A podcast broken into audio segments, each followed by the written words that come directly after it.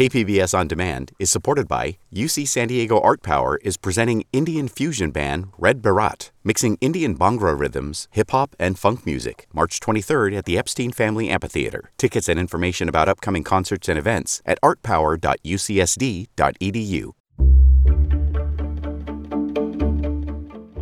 Good morning. I'm Matt Hoffman in for Debbie Cruz. It's Monday, June 12th. Customers at a local gun range are accusing an employee there of leaking their personal data. More on that next, but first, let's get to the headlines.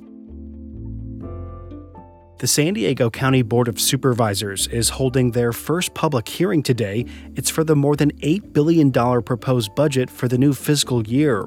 The budget plan includes increased spending to address homelessness, mental health, and substance abuse disorder challenges.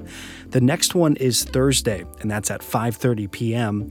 The board will actually consider approving this budget on June 27th. The San Diego City Council is voting tomorrow on a proposed ordinance that would ban homeless encampments, but only in certain areas. San Diego Mayor Todd Gloria says that this ordinance is another tool to get unsheltered individuals to say yes to getting help off the streets. John Brady is with Lived Experience Advisors. That's a group that assists the unhoused. He also sits on several homeless advocacy boards.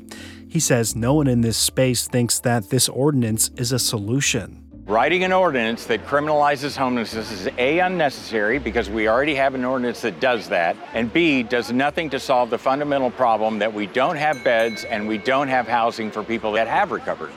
If approved, the ordinance would ban 10 encampments in all public spaces throughout the city if shelter beds are available and in certain sensitive areas. We're talking about like parks, canyons, and near schools, regardless of shelter capacity. A new study finds more than one in three California households do not earn enough money to cover their basic living expenses. Chula Vista and National City are among the areas in the state with the highest percentage of households that struggle the most. Housing and childcare costs were often the two largest expenses that families have to cover. A group of friends who went to a San Diego firing range say an employee there leaked their personal information to right wing extremists. This is alarming because what, you know, our, our worst fears come true. More on that story coming up. KPBS On Demand is supported by the Museum of Contemporary Art San Diego, offering visitors to the La Jolla campus special exhibitions, collection galleries, coastal vistas, seaside dining, and more. MCASD.org.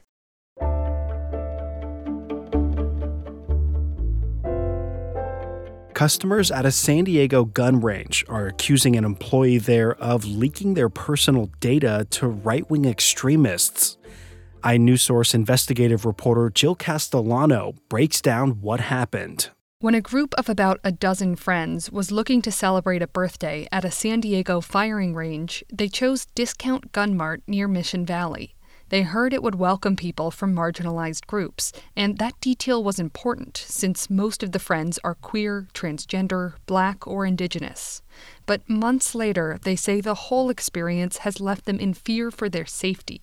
That's because somehow right wing extremists found out they went to the gun range and started threatening them. This is alarming because what, you know, our, our worst fears come true. That's Chad Loder, one of the friends who went to the range in late December. Loder is a cybersecurity expert known for exposing people who stormed the Capitol in January 2021. Loder is also non binary and uses they them pronouns. Loder said the trouble started when an employee at Discount Gun Mart recognized them from their left wing activism. One of the employees made a, a really pointed comment to me as, as she held my driver's license and said, you know, something like, "You're you're a long way from home," and I was like, "What?" And they were looking at me in sort of a strange way. Said, "Oh, you came down all the way from LA for this, huh?" The friends thought the encounter was very unusual and concerning. And two hours later, social media posts from right wing extremists appeared online saying the friends were spotted in Mission Valley. One Twitter user, who posts about his own violent confrontations with protesters, said he wanted to, quote, head downtown to say hi. My immediate feeling was fear, disappointment, um, fear for my friends. They, you know, are not really involved in activism. So, you know, my concern was that they might somehow get doxxed or harassed as as a result of just being in proximity to me, which is not a good feeling. Things got worse a few weeks later, in late January, when a video appeared online from a rally outside a Santee YMCA. Protesters can be heard shouting about a transgender person using the women's restroom. And then a woman in the video starts yelling about Discount Gun Mart. Oh, I got your number because you were at Discount Gun Mart too. I got your name. The woman says she got the names and numbers of the friends who went to Discount Gun Mart with Loder. She also says the group showed up half an hour late to their range appointment, a detail only the range employees or the friends would have known. The footage was shot by a videographer who documents right wing extremism. Another video she took at a second YMCA rally a few days later shows the same woman talking about Chad Loder again. Can I get a sticker? Tell Chad it was me. Oh, you did it? Yeah, just tell Chad it was me. The woman in the videos is Rebecca Wyrick of Alpine. iNewsSource used firsthand accounts, video footage, and other sources to identify her. Wyrick is an associate and supporter of the American Guard, an extreme right wing group, according to the Anti Defamation League. After seeing the footage, Loder's attorney, Ken White, contacted Discount Gun Mart several times to figure out what happened. He got no reply. Here's White. Although it, it, certainly may not be their fault that a rogue employee or someone does something like this. You would think that they would want to make it right and reassure customers when some pretty scary people have wound up with their information apparently from this business. Two weeks ago, Discount Gun Mart's owner, Daniel Gray, declined to comment for this story. The next day, the insurance company for Discount Gun Mart contacted Loder's attorney and said the employee responsible for this incident had been fired. But the Gun Mart has not told the friends if their personal data is secure. They gave the store their phone numbers, home addresses, dates of birth, driver's license numbers, and more. If you are into guns and safe gun handling and, you know, firearms is a hobby and shooting, then you know it should be a, a safe place for you. The friends are still hoping for answers. For KPBS, I'm iNewsSource investigative reporter Jill Castellano.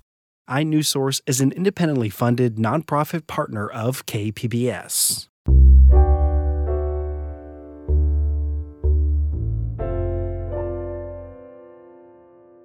The nation's energy secretary says the process is underway to move spent nuclear fuel rods from the San Onofre nuclear station, but that process it's going to take some time.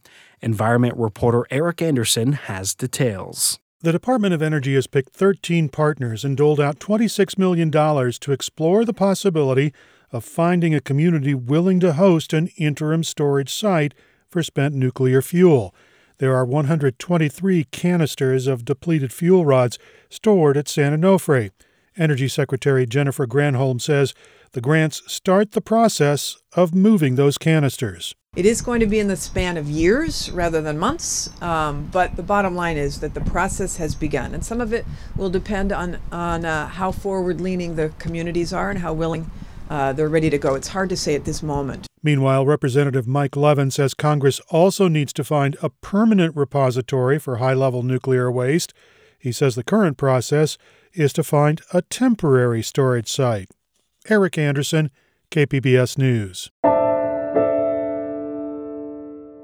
Former Representative Duncan L. Hunter is pushing back on an NPR investigation that was into a 2004 friendly fire incident involving his son, then lieutenant and later Congressman Duncan D. Hunter.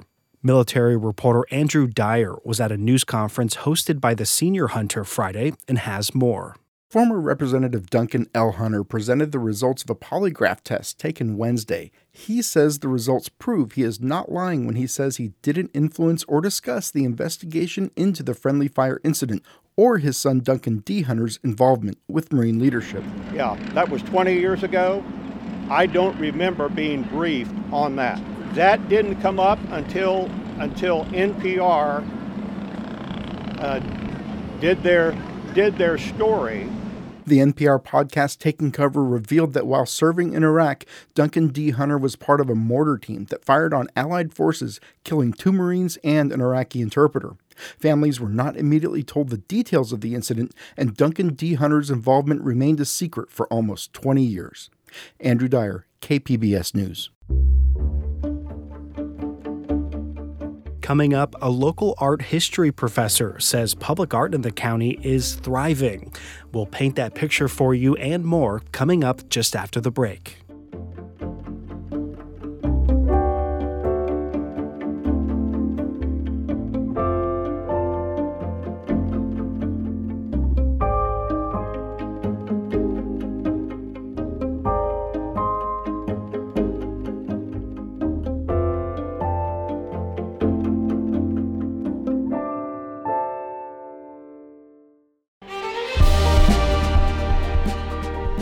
Hi, I'm Bill Hoehn. And I'm Ted Hoehn.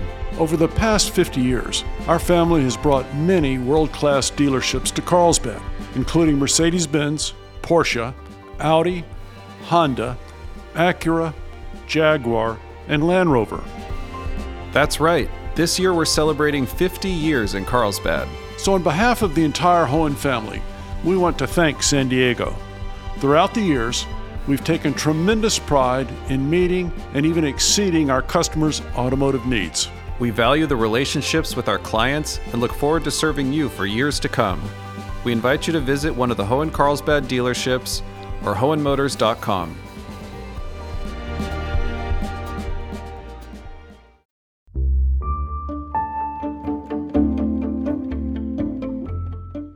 As the countdown to summer continues, the county library has some homework assignments. Well, not really. It's a challenge for students and their parents to avoid a learning slide. Education reporter MG Perez explains. The San Diego County Library System is challenging kids of all ages to read 10 books and complete 10 educational activities or more for the chance to earn prizes during summer vacation. Parents are being challenged too. They are encouraged to create a weekly routine of learning when they talk about their day, read a funny story, or even sing a silly song with their children. Jessica Downing is a lakeside mother with three children, ages 2, 7, and 10. We actually have books out around the house all day long. They pick them up, they come and read them to each other, and we definitely do story night almost every night. So, yeah, it's huge. We love it. Details for the County Library Summer Challenge can be found online at sdcl.org backslash summer. MG Perez, KPBS News.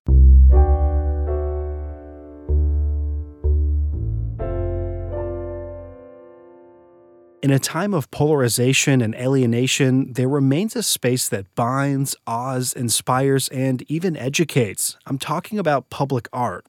Reporter Amita Sharma looked at a few local pieces and places where artists have conspired to give beauty and provoke thought. I think a mural like this absolutely stops people in their tracks. Jim Daichendt is describing a multi shaded blue painting that pops off the wall at the corner of 20th Street and Imperial Avenue in Barrio Logan. In calligraphy, it spells out America's finest city and depicts quintessential local images. The Coronado Bridge, the train, you can see our friar from the Padres. Because Daichendt is an art history professor at Point Loma Nazarene University, he sees more a maze of lines, forms, shapes that unfold San Diego's story. You can think of the city of San Diego as the inspiration and the writing on the wall as a poem, a reflection, a creative interpretation of the things that are influencing the artist. I paint a lot of San Diego stuff just so people can enjoy it. It's my city. I love my city. The artist Dice One co painted the mural with his friend Hassel in 2017. I see it as a gift, and from what I've seen in the last six years, as long as it's been running, I mean, like I say, people love it. Dice One's intent is for his work to be an offering, and that forms the soul of the many murals, some graffiti, sculptures, statues, installations, and other pieces that mark indoor and outdoor spaces across San Diego County. Daichendt says public art's purpose is layered. It can add beauty. But it could also challenge us on a number of political, social, or any conceptual issue altogether. It could encourage people to engage with more depth vibrance. Good public art imparts fresh insights, invites repeated visits, he says. Almost like a conversation with an old friend that's full of surprises. Without it, life is drab. What would the world be without the Statue of Liberty? Christine Jones is Chief of Civic Arts Strategies at the City of San Diego. What would San Diego be without Chicano Park murals? She says the work goes beyond aesthetics. It has components you can't see. Its innate ability to really support social cohesion, a sense of belonging, a sense of neighborhood pride. Jones says there are many forms of public art, some that artists install in public places, and then there's art commissioned by local governments. San Diego's public art budget this year is $5.7 million. Its collection totals nearly 800 artworks. Some of Jones' favorite public art can be seen inside the downtown Central Library including its elevator. Somebody going into this elevator and being launched into this discovery of encyclopedic nature of what a library is. Step outside the library, and public art abounds in the region. There's the whimsical, Think Niki de St. Phalle's exaggerated sculpture of an alligator outside the Mingei Museum. The participatory, a mosaic of community faces named A Place to Call Home at Southcrest Trails Park the startling, such as the tiny house titled Fallen Star, perched atop the engineering building at UCSD.